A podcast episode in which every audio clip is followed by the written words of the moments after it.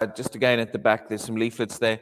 Uh, and the, the one flyer there has the dates for the January and the February. Um, it's worth noticing um, on that that the uh, from January we've split the Friday night and the Saturday morning onto two different weekends because it's quite a lot for you know all in one week. I don't mind it on one weekend, but also at the moment it's obviously every four weeks. But what I'm doing in January is we've got the I think it's actually the Saturday morning first, the Saturday morning on the one weekend here, and then the Friday night is at the Church of England, St. Paul's, but it's two weeks afterwards. So it's actually, they end up coming a bit more regularly every two weeks, but it's Friday night, Saturday morning, Friday night. So we'll see how that works. Maybe everyone wants them all on the same weekend. I don't mind either. But, um, but the dates and the address is there. So just note that the Friday one is at a different location. Yeah? So if everyone turns up here on that Friday, but it, we'll have the Saturday morning anyway before that so we can remind you. Right, let's go. Actually, let's let's open in prayer. Hallelujah. Father, we thank you for your word. Lord, we, we want to we wanna hear what your word has to say. We want to hear from you.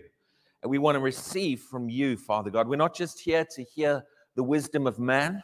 So, Father God, I ask that you'll give me utterance and lead me and guide me as I speak. And I thank you for your grace. Thank you for your grace to teach the word and to, to flow with what you once said. And Lord God, we yield to that. And I thank you that you give uh, every person listening wisdom and revelation from your word and understanding from your word. And uh, we receive that. We open our hearts. I thank you that the Holy Spirit is the teacher. And he is quickening and enlightening this into the heart of every person here and every person listening to the, to, to the teachings, even online, in the name of Jesus. Amen. Amen. Let's go. Let's go to uh, Acts chapter 6. Actually, this is where I was last night. And we're going to start in the same place, even though we'll, we'll take it a slightly different direction. But let me just uh, remind you of one or two things from last night. Acts chapter 6 covers a man called Stephen. And um, last night I talked about the fact well, who is Stephen anyway? Who is this guy?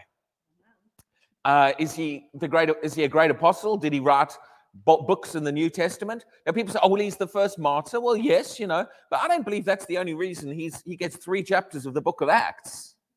Um, he's you know considering Acts focuses on people like Paul and Peter and James, and then suddenly you get three whole chapters dedicated to who are you, kind of thing. Where'd you come from?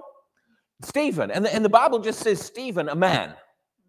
Doesn't say the prophet Stephen, the, the evangelist, the apostle, no great title given to him. And people say, well, he must have been a preacher. He preached one sermon. I know lots of people who've preached one sermon and not a preacher.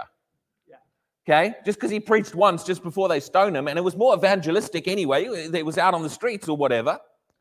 But uh, this doesn't make him a full time preacher. He was a helps minister. And yet, notice, notice what happens in verse 8. It says, And Stephen, full of faith and power, did great wonders and signs among the people. Can those kind of things flow through just a layperson, anybody? Do you have to be a preacher or have a great calling to be an apostle or prophet to have those kind of things happen through you? No, you don't. See, th- this is what the, the enemies wanted us to believe it's only just for some. And, and, and, as a result, the, the masses have been held back from the Spirit of God flowing through them and and and and and and and, and we haven't stepped into and we haven't seen the full potential as a result. We've seen some good things but many people have developed the mentality and and it's it's it's because this mentality is almost a lot of the time still being pushed at them that if you need a miracle you need god to move in your life then you need some specially anointed great minister to get it for you. So you've got to find a great service where there's a greater minister. Now, please understand, I'm a teacher, I'm a full time minister. I don't have a problem with teaching, preaching, God flowing through the pulpit, the anointing. We want it in our church services. We want anointed ministers in the pulpit, yeah? But when you need a miracle and you need God to move in your life, you don't. There's nothing in the New Testament that says the only way to get that is you have to get some great anointed minister to pray for you. In fact, the, the teaching in the New Testament, particularly in the, in, in the, in, in the ministry of Jesus, is that we should all know how to get this from God ourselves in our own interaction with Him. And, and, and, that includes even the miraculous. Now, we've talked a lot in the last few weekends because I've been on this theme of the miraculous and the power of God for a few weeks, few, a few sessions. We've talked a lot about the potential of miracles. And, and remember, I, I mean, I, I just couple of, even if you missed those, it's okay. I described and just talked about opening our eyes to the power of the, some of these miracles. Sometimes we just read them and we don't really think what's happened. Turning water into wine, change, that's changing the chemical structure of things. Jesus ascending up into heaven. I mean, how'd you like to see things like that happen? Someone just right in front of you just starts to lift up into the sky. Doesn't have a jetpack on. That's Holy Spirit power doing that one. Or on the uh, or right after Jesus ascended, it says two men stood by them. How'd you like to just be talking here and suddenly there's two extra guys? Just where'd they come from? They didn't come in the back door, they just suddenly appear there on the front seat. And this is normal in the Bible, it's normal in the, in, in the book of Acts, and yet it's, it's so foreign to most of us. This is normal Christianity. Amen? And anyway, I, don't want to go through all of that, but, but we've I've tried to stir up our expectations, stir up our, our confidence that these kind of things should happen. But I want to start focusing a little bit more in these kind of things happening in your life today. And, and, and, and what we need to see is that Stephen, who was he anyway? He's just another guy. He's you and me. He gets three chapters of the book of Acts, not because he's an apostle or prophet. He, he, he, was, he, he was given the role of waiting on the tables, helps ministry. But, and I'm not going to go into last night's message. It's available if you want to listen if you missed it.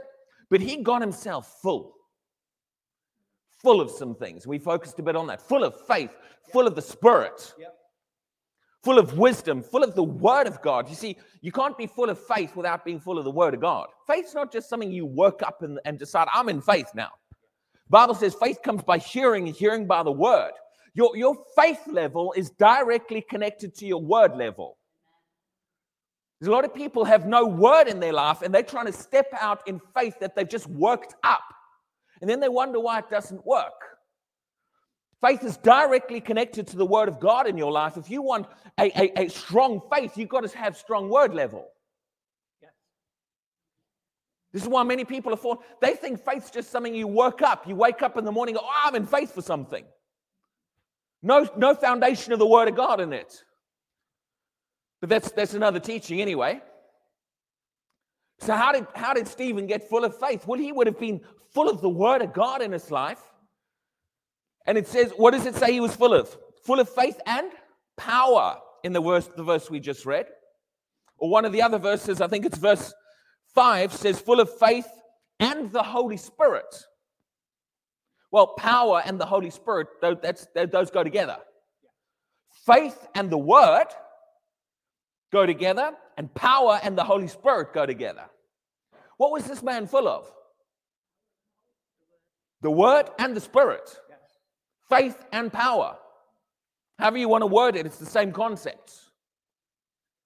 He wasn't just a man of the Spirit, he was also a man of the Word and a man of faith. Do you think that had anything to do with, what does it say? Great. Verse 8.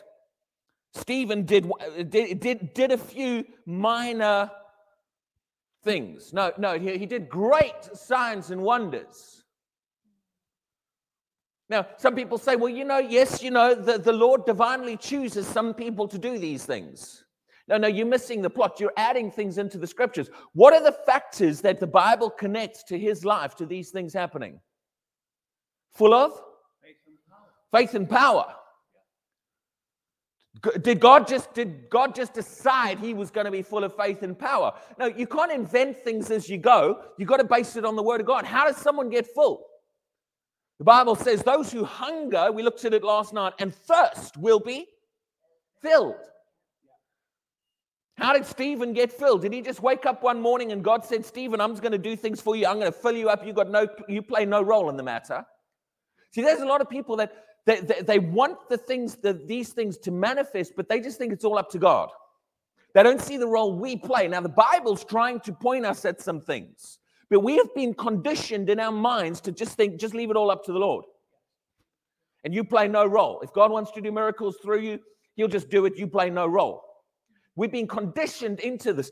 You see, that that that that a lot of times people are just dependent upon the Spirit moving. God just doing it. Yes. But what did, what did Stephen have? He had the, he had two factors.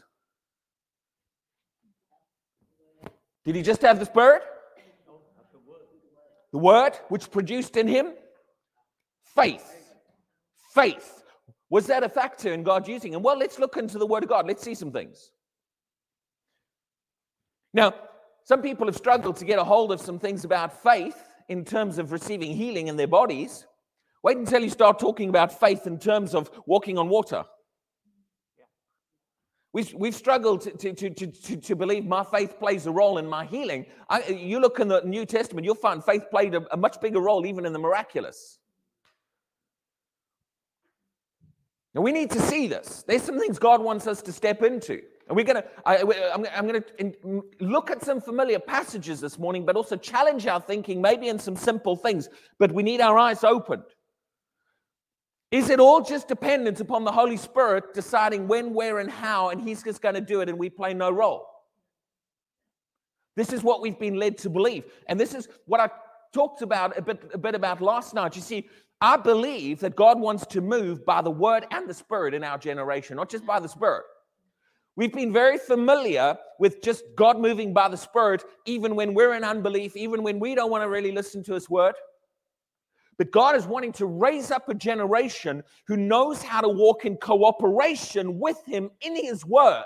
And you will find out when we walk in cooperation with Him, with faith in His Word, we will step into a greater manifestation of the Spirit of God. He's shown us what's possible, but He also puts in His Word and presents to us that faith plays a role in this. And I covered this last night. But David did not just sit on the edge of the battlefield saying, Lord, we'll just trust you to do it. By your spirit. you want to knock the giant down, Lord, you go knock, knock, knock the giant down. Did David play a role in whether that happened or not? Did he run toward the giant? Or did he sit on sit passively on the side, just saying, Well, we're just trusting the Lord to do it?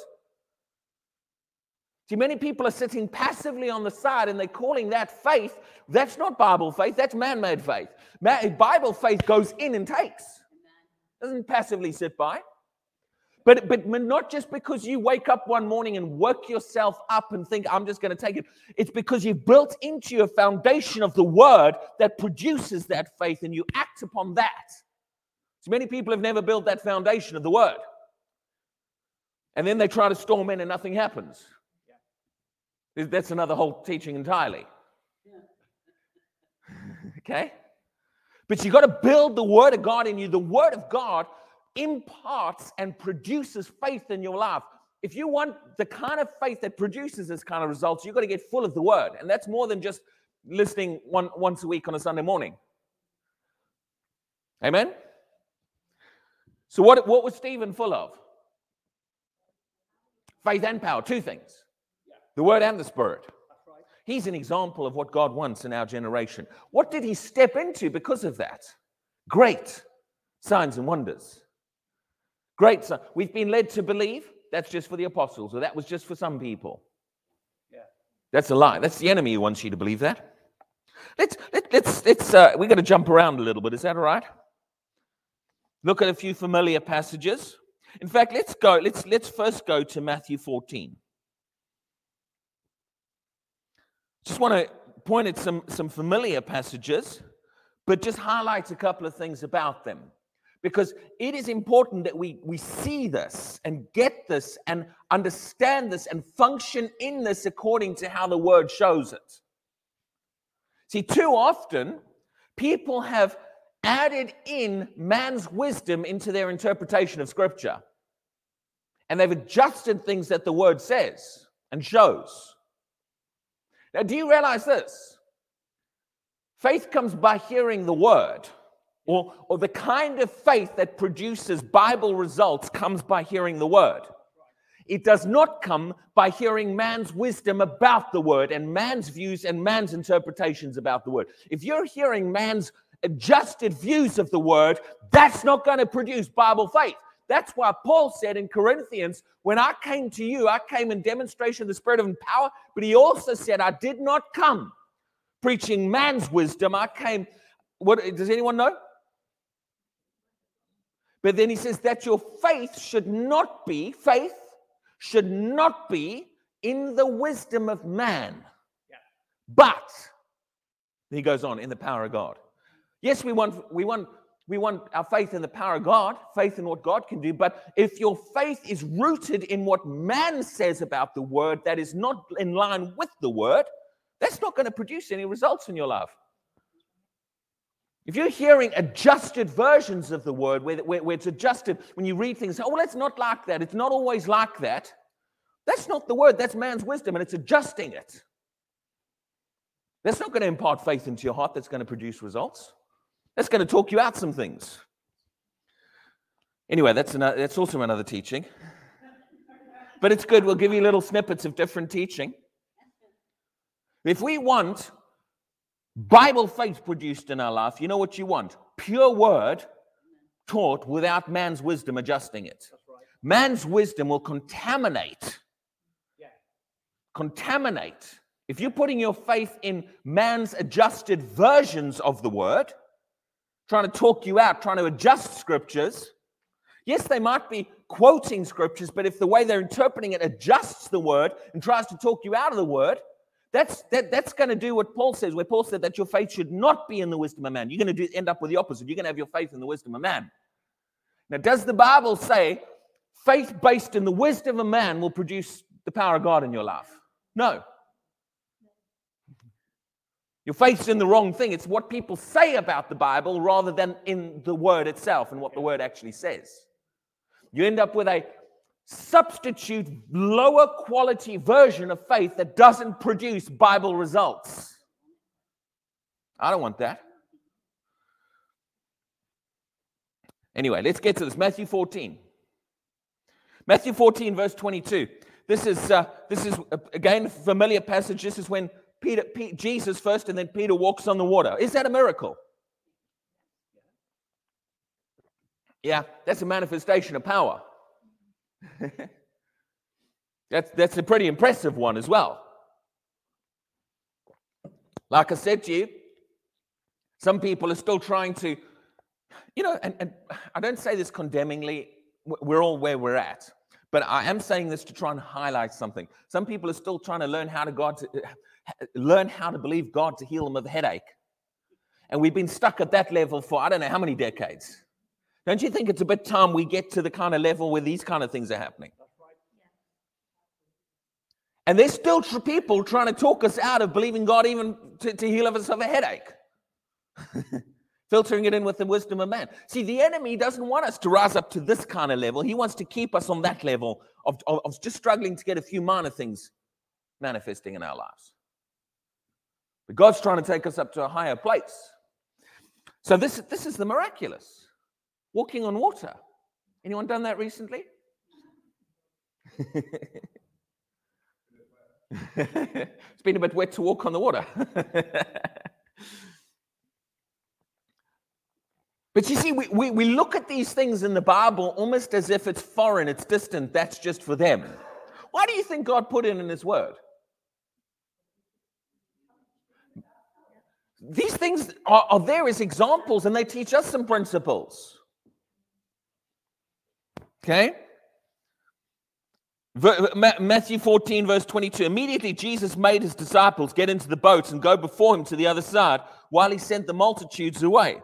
And when he sent, had sent the multitudes away, he went up on the mountain by himself to pray. Now, when evening had come, he was alone there, but the boat was now in the middle of the sea, tossed by the waves, for the wind was contrary. Now, in the fourth watch of the night, Jesus went to them walking on the sea, you know, just casually like you do.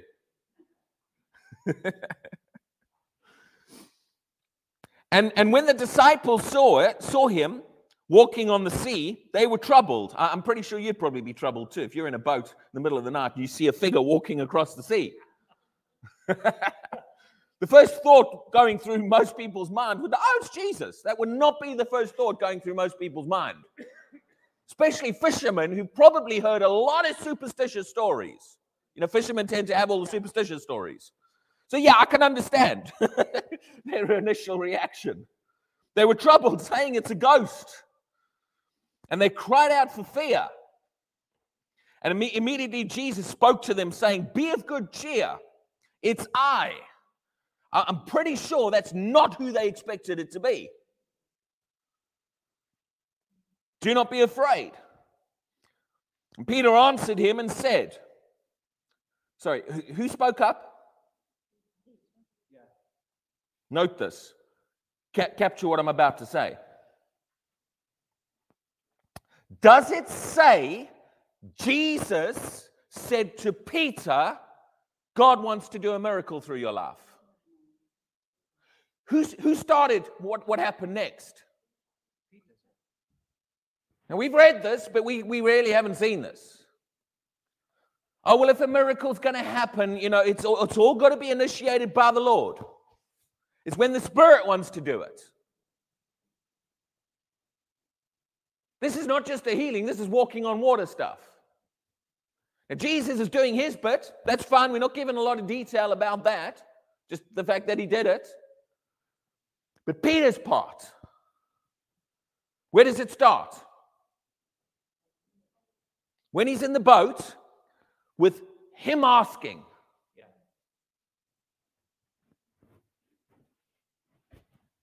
He, he asked. And Peter answered and said, Lord, if it's you, command me to come to you on the water. He just told Jesus what to do. How dare you be so cheeky in your prayers?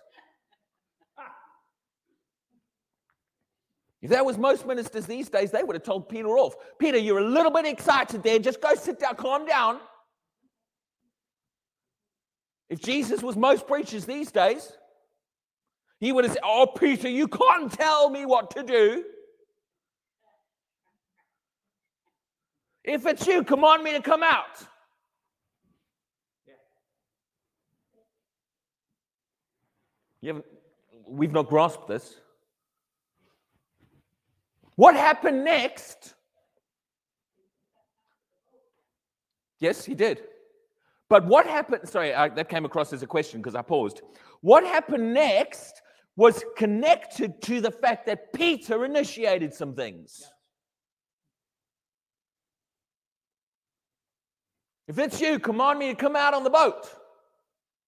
Sorry, com- uh, command you, me to come to you on the water. And what did Jesus say? Verse 29. So, so he, Jesus, said to him, Peter, have you not been listening? You can't just ask for these things. You've got to wait for the Spirit to initiate it. Is that what we get taught? Is that the impression we get left these days? Is that impression that we get left with these days in line with what Jesus presented? Wisdom of man or word of God? Did Jesus say to Peter, Peter, you need to wait for the Spirit of the Lord to, to, to do these kind of things? You, can't, you, you, you just got, you, you mustn't get too excited and ask for it. When God wants to do it, He will do it.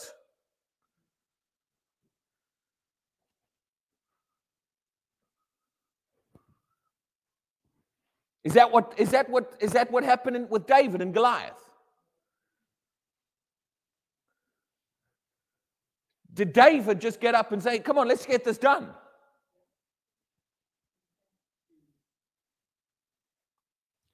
Which kind of people does God do we see in the Bible God manifesting and moving through? The one sitting on the crowd on the sidelines, panicking about the giant, or the one who says, "Let's get on and do something about the giant."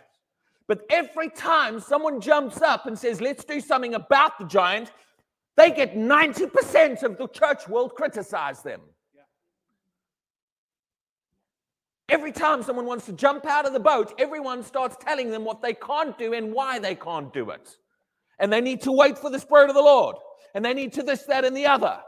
But the, the, what's presented to us in Scripture are the ones that step out and the ones that have the courage to ask God. Now, someone says, What happens if you get out of the boat and sink? Well, first off, that's your doubt and unbelief talking, and it's why you don't get out of the boat. But the other thing is this what happens if you get out of the boat and sink? You swim back and you try again. There's your answer. What happens if you what happens if you get it wrong? We're afraid of missing it and getting it wrong, so we just never step out. And that is holding a lot of people back. what if I miss it? Well, then you learn.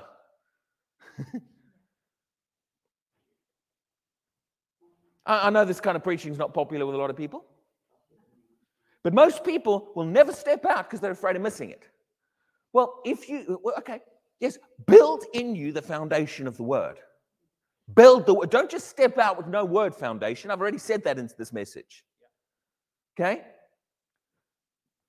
But have the courage to expect God to do some things in your life and ask Him for some things. This is a pretty extreme thing Peter's asking Jesus here. He's well, it, that was Peter, and he had Jesus right in front of him. There's, there's, there's, your, there's your thinking that's holding you back as well. Because did not Jesus say, I'm going to go and I'll give you the Holy Spirit, and it's better for you that you have the Holy Spirit on the inside of you? We think we've got to wait. Well, you know, Jesus isn't right chair. We can't have these kind of things. What do you think he gave you? Who do you think he gave you when he put the Holy Spirit on the inside of you? Is, is it which is better according to Jesus, having Jesus standing right in front of you or having the Holy Spirit living on the inside of you? So stop all this, yes, but that was Jesus. Because I'm going to turn around and say, yes, but you got the Holy Spirit. What did Jesus say will happen when you got the Holy Spirit on the inside of you? You shall receive power. You shall receive goosebumps and nice feelings. No, power. What, what's that power all about? That, that's miraculous power he's put on the inside of you. Do you think he put it inside of you because he just ran out of room to store it in heaven?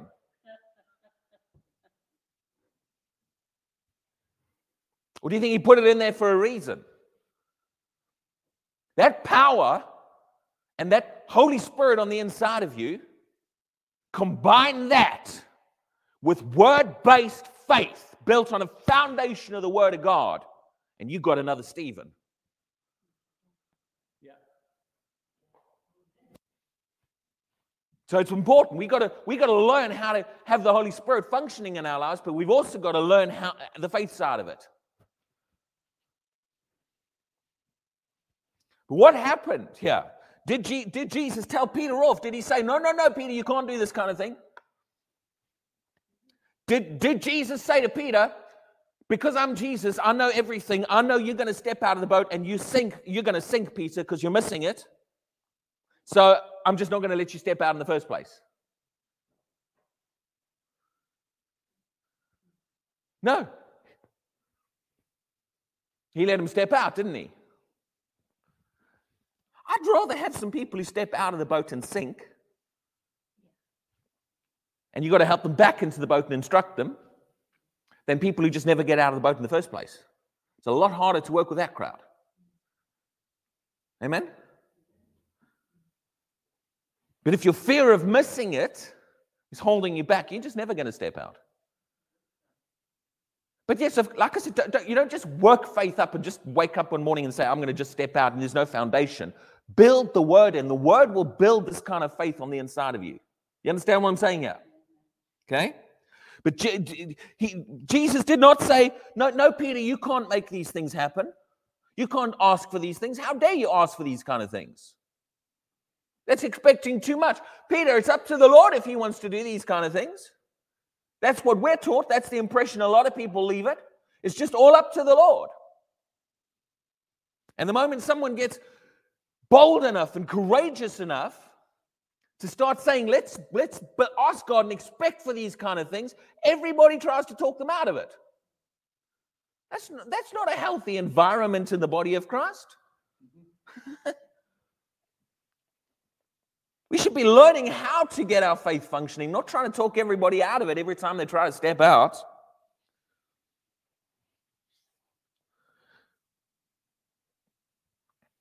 So, did God respond to the one who wanted to get out the boat and do some things? Or did God say, No, I'm going to show you that you've got to just wait for my sovereignty, Peter? You can't just make these, you can't just be the kind of person expect to step out and have me show up. Did God honor the David who stepped out? Do you see, do you see something here? Do you think God likes people who want to step out and who want to do something? Then why do we keep talking people out of it in the church every time someone wants to be like? God's looking for those kind of qualities. Now, yes, you want the foundation of the word. I'm, i keep saying that. And you understand that? But don't use that as an excuse to never ever get to a place where you're going to have the courage to say, God, I'm expecting, I'm, I'm, I want to get to that place. Get a vision at least of getting there. And step out and trust God in some areas to start stepping out and stretch your faith and put your faith on some things that are out there a little bit. Verse 30. Is this all right? Verse 30. But when, when he saw, now, okay, um, we didn't read verse 29. And he said, Come. And when Peter had come down out of the boat, what happened? He actually walked on the water. Now, let me remind you was this all just divinely appointed by God, or did Peter play a role? Yes, of course, there was a move of the Spirit happening because Jesus was walking on the water. But whether that move of the Spirit happened in Peter's life started with him.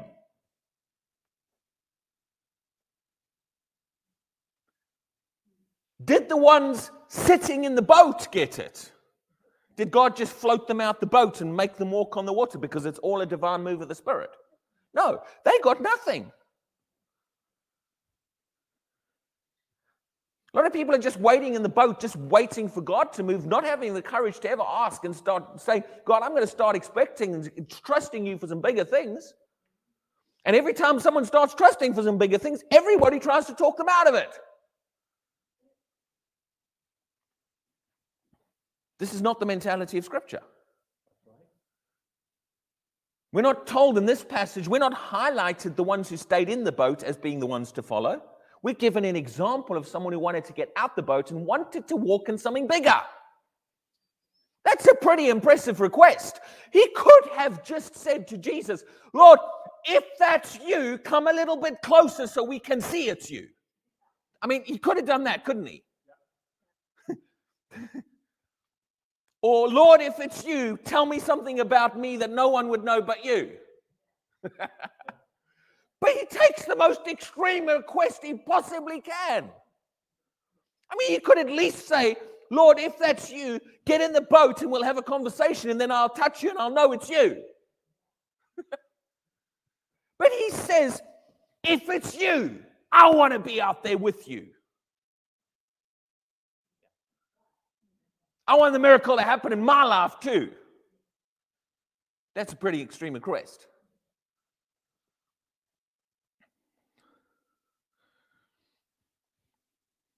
Let's, let's, let's go somewhere else. In fact, let's go to Mark 11. Oh, no, no, no, no, we didn't finish there. Have you all moved away? I never quite finished in, in Matthew 14 because I got preaching about verse 29. You might, if you've moved away or if you want to go back, Matthew 14, verse 30. Now, what happened? He steps out, he walks on the water. But I, but I really want you to see who started this, who initiated this, where did the request come from, and did God honor his request?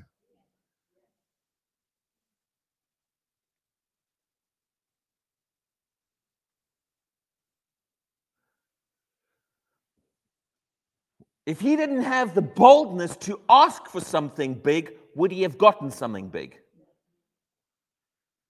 This is what I want you to see. People are, oh, no, no, you can't ask God for that. Oh, that's too. See, we've been shut down right on the asking. Oh, no, no, no. Oh, that's too much. You, oh, you, you can't. How? Oh, you, that's too much to ask. You shouldn't be asking things like that. If God wants to do it that big, He'll just do it that big.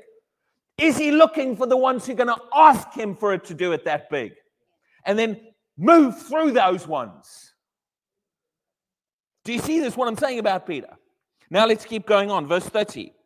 But when he saw that the wind was boisterous, he was afraid and beginning to sink. Yeah, you know, there it goes, right there. He, be- he did sink, yeah?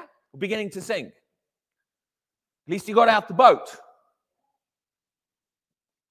Beginning to sink, he cried out, saying, Lord, save me. Verse 31 And, G- and immediately Jesus stretched out his hand, caught him, and said to him, Are you of? What's the rest of it? Did his doubt have anything to do with that shutting down? That's his role. Was this all just a move of the Spirit? This is a miracle. This is walking on water. Like I said, we've struggled to get faith to get healed of a headache. But we've still got the mentality in the realm of the miraculous. It's all up to whether a divine move of the Spirit and I play no role. Yes, the Spirit is involved and there is a, move of the Spirit, but faith, God wants faith to combine with the move of the Spirit. And faith is your role, and faith is your asking, and you having the courage to step out and believe that the Spirit of God in you can manifest in some areas. This is the bit the enemy is trying to stop us doing. He doesn't want Christians to have this kind of courage. But when you look in the Bible, did Jesus rebuke that kind of courage?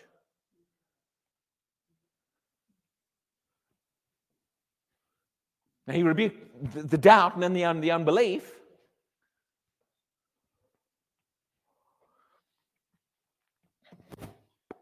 But his doubt and his little faith played a role. Did his faith have anything to do with that miracle? Or was it all just a divine move of the Spirit? If you listen to a lot of preachers, they'll just tell you it's got nothing to do with us. It's all up to God. How many, how many, of you, how many of you to, want to be able to develop your faith for these kind of things? You can. Well, see, as the word is preached, as you begin to, as you see it in the word, the word produces faith, not just my words. But as you begin to look into these scriptures and you begin to realize, and this is why sometimes you need to hear scriptures even we're familiar with. This is a familiar passage, but I want you to see the role Peter played. Don't, don't sit there and just, oh, well, that was Peter. Right there, you're talking yourself out of it. God put this in the word to show us the role Peter played. It wasn't just a divine move of the Spirit, all of it. This was a combination of a move of the Spirit happening through Jesus and the faith of the man who got the miracle. Peter. It's what God wants in this generation the Word and the Spirit. Now let's go to Mark 11.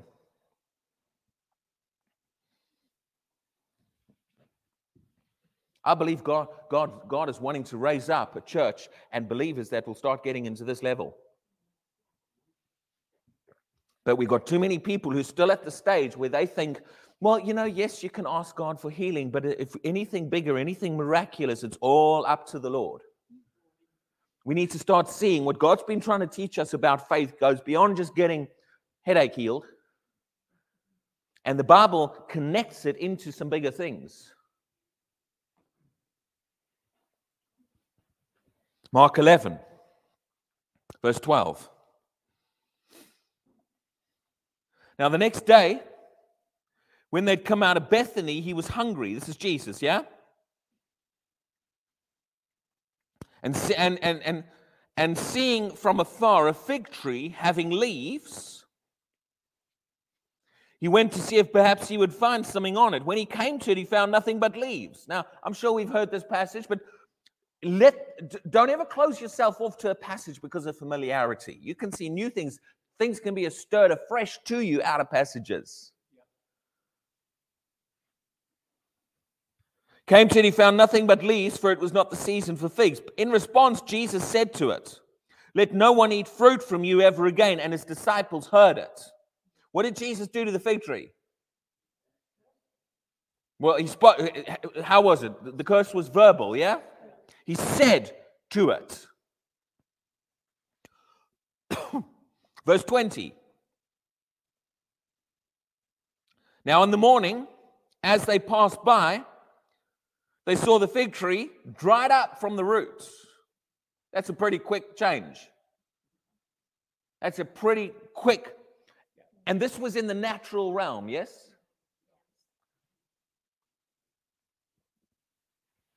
This is something this, this is a manifestation of the miraculous.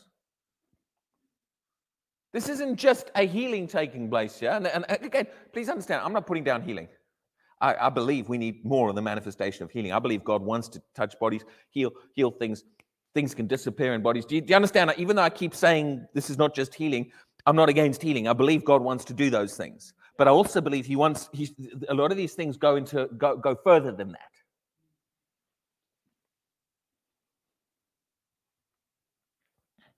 Oh, give me one second. While I was talking there, I touched my notes and I lost the verse.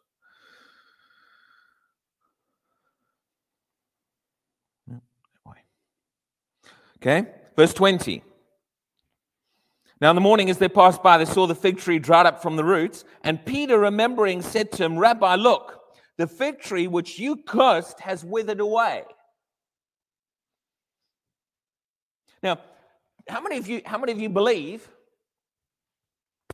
Jesus wanted his disciples to understand how things worked and how, how God moved and what was involved in getting God to move and whether it was all just a divine move of the Spirit. Je- Jesus was training these people. Do you think he, he, he's going to train them properly? Or do you think Jesus was a bad mentor who really didn't know what he was talking about? And maybe, maybe he said some things that, that, that, that were a little bit extreme that need us to fix them. I don't believe Jesus said things too extreme and that he needs us to fix them. Do you? In, in response to a fig tree, that this is speaking to a fig tree. That fig tree obeyed. Now people would look at that and say, oh, God just chose to do that. This is just a divine move of God, isn't it? It was all up to the Lord. That's what most people would have you say today would, would, would believe, would, would say, would believe about it. Now, in response to what Jesus has done, what did, let's go through it again. What did Jesus do? Spoke to an actual fig tree in the actual, real, natural realm. This is not a figurative fig tree. In fact, where, where is Jesus? I was curious about this. I've always wondered, so I was curious. Go to verse 12. Where was Jesus? Where did this happen? Bethany, yeah? I was like, where's Bethany? so I was Googling it. It's basically, I think it's, it's, it's, it's an hour or two walk outside of Jerusalem. And often Jesus stayed the night in Bethany and then would go into, Beth, uh, would go into Jerusalem. It's because it's very close. And in fact, Bethany, as far as I, I think it's on the east or the, I think it's the east um, bank of the Mount of Olives.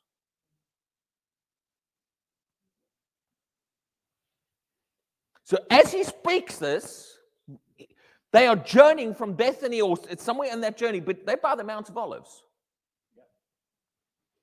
Another, uh, sorry, what are they on? They're on a mount. Yeah? Now, in response to Jesus cursing a, an actual fig tree, do you know that at this point, Jesus could have instructed his disciples all about how it's all up to the Lord? This would have been a good opportunity to show them what a lot of pe- preachers these days have figured out we need to teach. Because Jesus forgot to tell us this. Jesus forgot to tell us you can't make these things. You can't. You play no role in this. Is you got to wait for the Lord, and it's all up to the Lord when He decides. Is that what we get taught these days? This would have been a very good opportunity for Jesus to teach that, wouldn't it? Is that what he did? In response to them observing the miraculous flowing through his life, what does he do? He starts to instruct them about, anyone know? Anyone else know?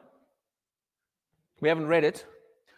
In response to this happening, this would have been a very good opportunity for Jesus to talk to them about the Holy Spirit, wouldn't it?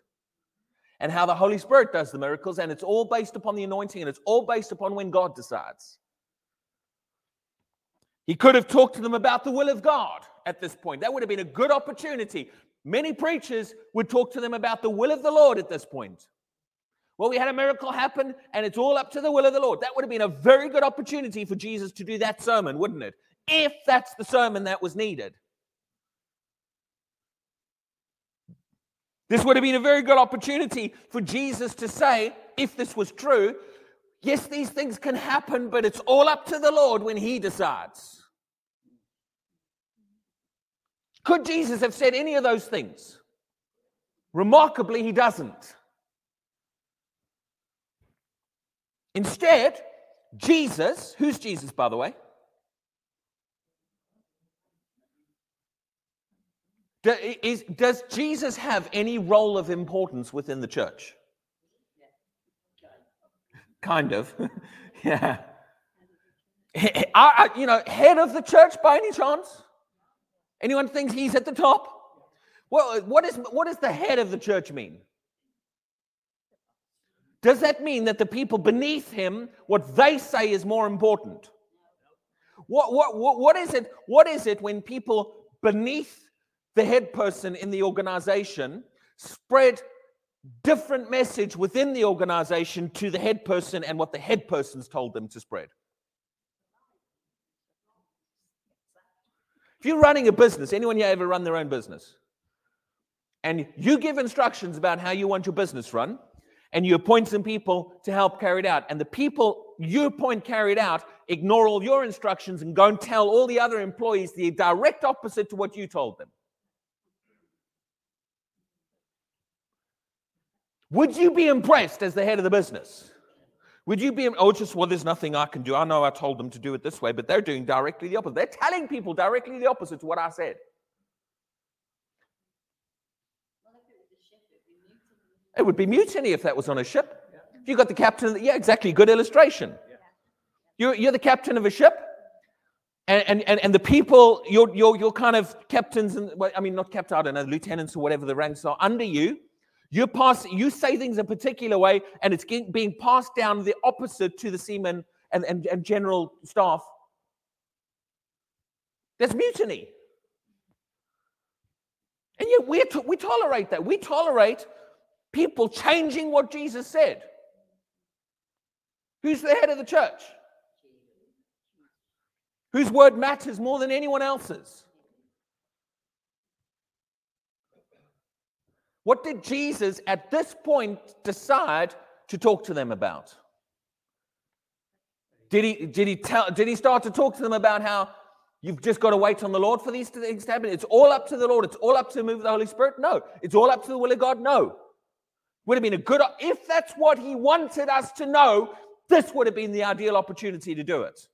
But instead, he talked to them about faith. Yeah. That's right. Is this relevant? Is it important? Do you think Jesus thinks it's relevant? Do you think Jesus took the manifestation of this miracle as an opportunity to teach his disciples, which it's for all of us, about faith. You see, some people have said, oh no, well, it's just for that group. People are always looking for a way to talk, talk you out of anything in the scriptures. Always trying to find a way to tell you why something won't work. Who do you think who do you think's behind that message? Who do you think doesn't want believers being the kind of people who step out in faith and see God manifest. Yeah. So Jesus answered, verse 22. What does he talk to them about? Their beliefs and their words. What did he do to that fig tree? Spoke to it. What did he then talk to them about? Well, it's just my divine words as Jesus. Only I can do this. He's just spoken to it, and he just then turns to them and talks to them about. You just got to wait for the Spirit of the Lord to do it when he decides. No. Their words. They're believing. Now, I'm not going to go into all this all right now, but I want you to see this part of it. This is connected to the manifestation of a miracle. A fig tree. So Jesus answered, verse 22 Have faith in God. For assuredly I say to you, whoever says to, whoever says to, me, I want to hear what your translations say. Whoever says to, okay, so hold on, you, you read the, um, Pauline? Okay, that's fine. I'm reading New King James as well, so that's fine. Someone else read it for me. Whoever says to? Whoever says to this mountain. Okay. Your, here, no, no, not, not mountain. I'm, not, I'm looking for the words before that. Whoever says to? This. Which mountain? Oh, oh, brother, it's a figurative mountain he's talking about. Excuse me, where was Jesus at the time he said he gave this lesson? He's just come out of Bethany toward Jerusalem on the Mount of Olives. He's talking about a real mountain. They are on a mountain. The word this, you're pointing at something. What has he just done? A real fig tree. Is he just talking figurative here? No. Well, I don't, I don't believe that, that, that, that, you know, we could really do that to a mountain. There's your problem, and that's why it'll never happen for you. Right there. well, you, a, a, mountain? Yeah, you see, um, this, this, this is the thing. We talk ourselves out of it. Does, does Jesus, does he say, I did it to a fig tree, but you guys Listen, wait, you guys, wow, I'll tell you something amazing. I'm Jesus, I did it to a fig tree. You can do it to a blade of grass. Aren't, aren't you guys blessed? Shouldn't you be happy to know that you can do a quarter of what I can do as Jesus, the head of the church? Is that what Jesus said? Does Jesus lessen what he does or does he expand what he did? Did he want them to believe they could do more than what he did or less than what he did? Wouldn't it, I mean, wouldn't this have been a great opportunity to say, you know, you guys, you guys, wow, man, you guys can can can do it to, to, to a tiny blade of grass. what does he do though? He expands it bigger. What's Jesus trying to do? Is he trying to get us to think bigger? Is Jesus afraid of making his disciples a little bit too extreme who think too big and we don't want to produce people like that because you know they're the kind of people who jump out of boats and sink and we don't want that kind of stuff in Christianity. We just want to stay comfortable. is Jesus afraid of expanding their thinking or is he trying to limit their thinking?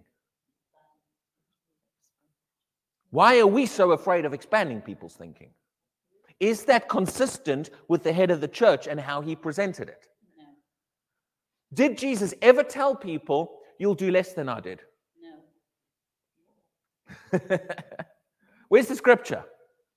Did Jesus ever limit people to, to a lower level of what he was walking in? Exactly. In fact, that's one of the, the scriptures we may look at still.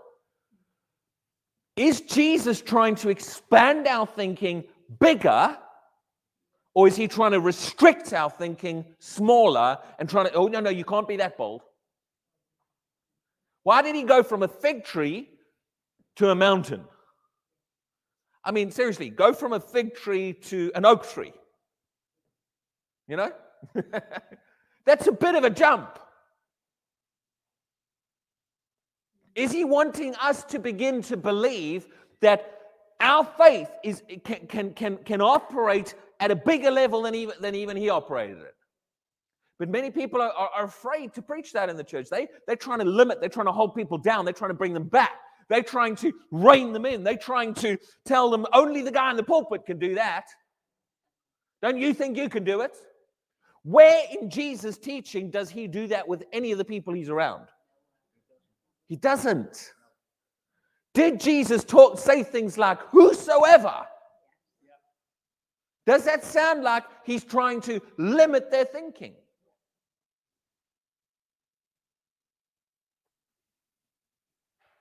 Then why are the lieutenants and the captains underneath the head of the church trying to do that? Yeah, I don't know either. Doesn't that sound like changing the message? Doesn't it sound like not presenting what the head of the church presented? And they'll always tell you why you can't get and why you can't have and why you can't, you know, well, yes, Jesus said it, but he didn't mean it. Blah, blah, blah. Yes. God wants to raise up a generation who build a vision of the Word of God in their heart about what they can begin to step into. Now, I said, don't, don't just step out there with no foundation of the word. Get in the word, build this into you. Let the word of God build faith and impart faith into your heart. Expand your thinking, expand your vision of what's possible. And begin to realize that our faith plays a role in the miraculous.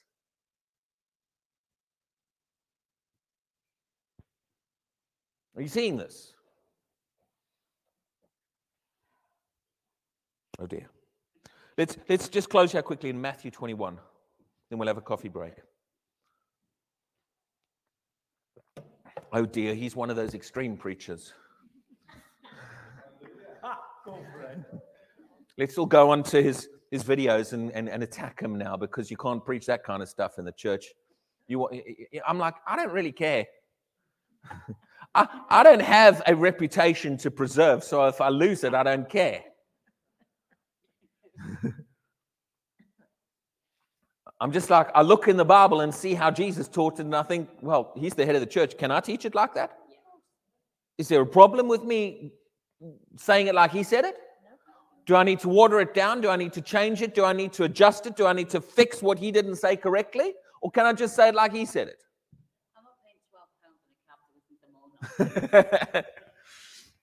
Matthew 21. Can we, eh, what, what is the word of God supposed to do? We've already said it. Faith comes by hearing the word. So the word is, is, have we just read you some word? Mark 11. Can that word impart faith into your heart to do what he said to do? Yes. Yeah, it can because there's word of God in there. Yeah. This is where you need to begin to say, God, me, not just the guy in the pulpit. We're the Stephens. That's you and me. This guy, he had faith and he was full of the Spirit. He, he, was, he didn't just have a little bit of faith, he was full of it. He filled himself up. He looked into the Word of God. What would have he seen in the Word of God? Well, they didn't have the New Testament written at that time, but, but, but, but he would have seen the Davids, he would have seen the Joshuas, he would have seen the people who went and possessed the land would have seen the Abrahams. You would have seen the, the examples of faith that God highlights and how God moves through people. He filled himself up with the word. He got filled with the Holy Spirit and lived his life full of the Spirit of God. So he had it was a combination of the word and the spirit working in his life and the, stepped into great signs and wonders through his life.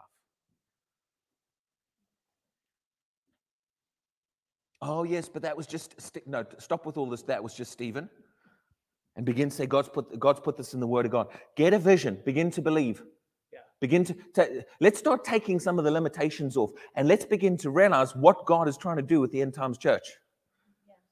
When God, when, when, when, God's not just wanting to just flow through one or two, the whole point in the first place of Acts 2, I will pour out my spirit on all. And faith can be imparted in your heart too. That combination of faith and the word can grow in your life and things can begin to manifest. Amen? Matthew 21, verse 20. Now, this is the same passage about the fig tree. But I wanted to read Matthew's version because Matthew, his wording slightly different. It's the same, just same basic wording. Doesn't take away from anything, but he does add in a phrase that Mark doesn't. Matthew 21, verse 20. And when his disciples saw it, they marveled, saying, How did the fig tree wither away so soon? Verse 21 So Jesus uh, answered and said to them, Assuredly I say to you, if you have faith and do not doubt,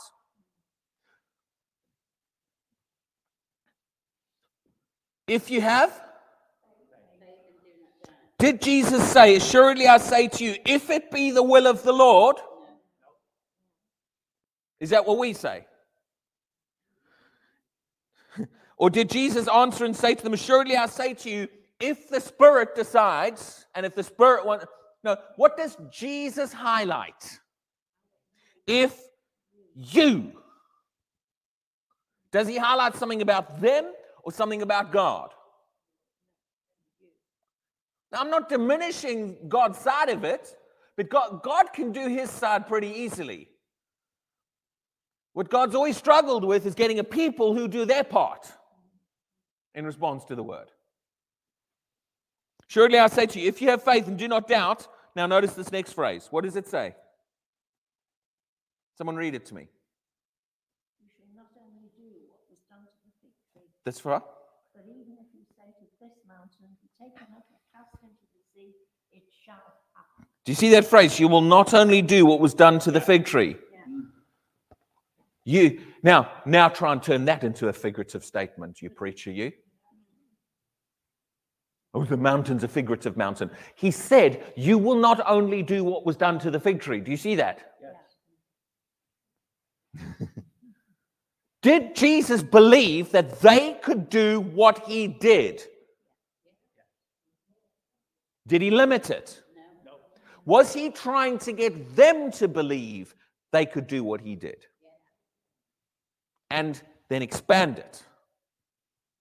You can do greater. Well, you know, the greater works will happen when the Lord. No, no, no, there you go again. There's your thinking going all the way, wrong way again. The greater works will happen when the Lord decides, when the Spirit. No, no, no, you're going the wrong way. What's God waiting for? Is He waiting for when his, He decides that His Spirit is going to move, or is He waiting for a people of faith to rise up? You begin to actually have the courage to believe the Bible like it said, and start to put it into practice, and start to speak it out, and start to believe it. People say, I tried that and it didn't work, so I stopped doing it. No, no, that's wrong. If you tried it and you fell flat on your face and you got it wrong and it didn't work the first time, what do you do? The Bible says, though the righteous fall, you get back up again.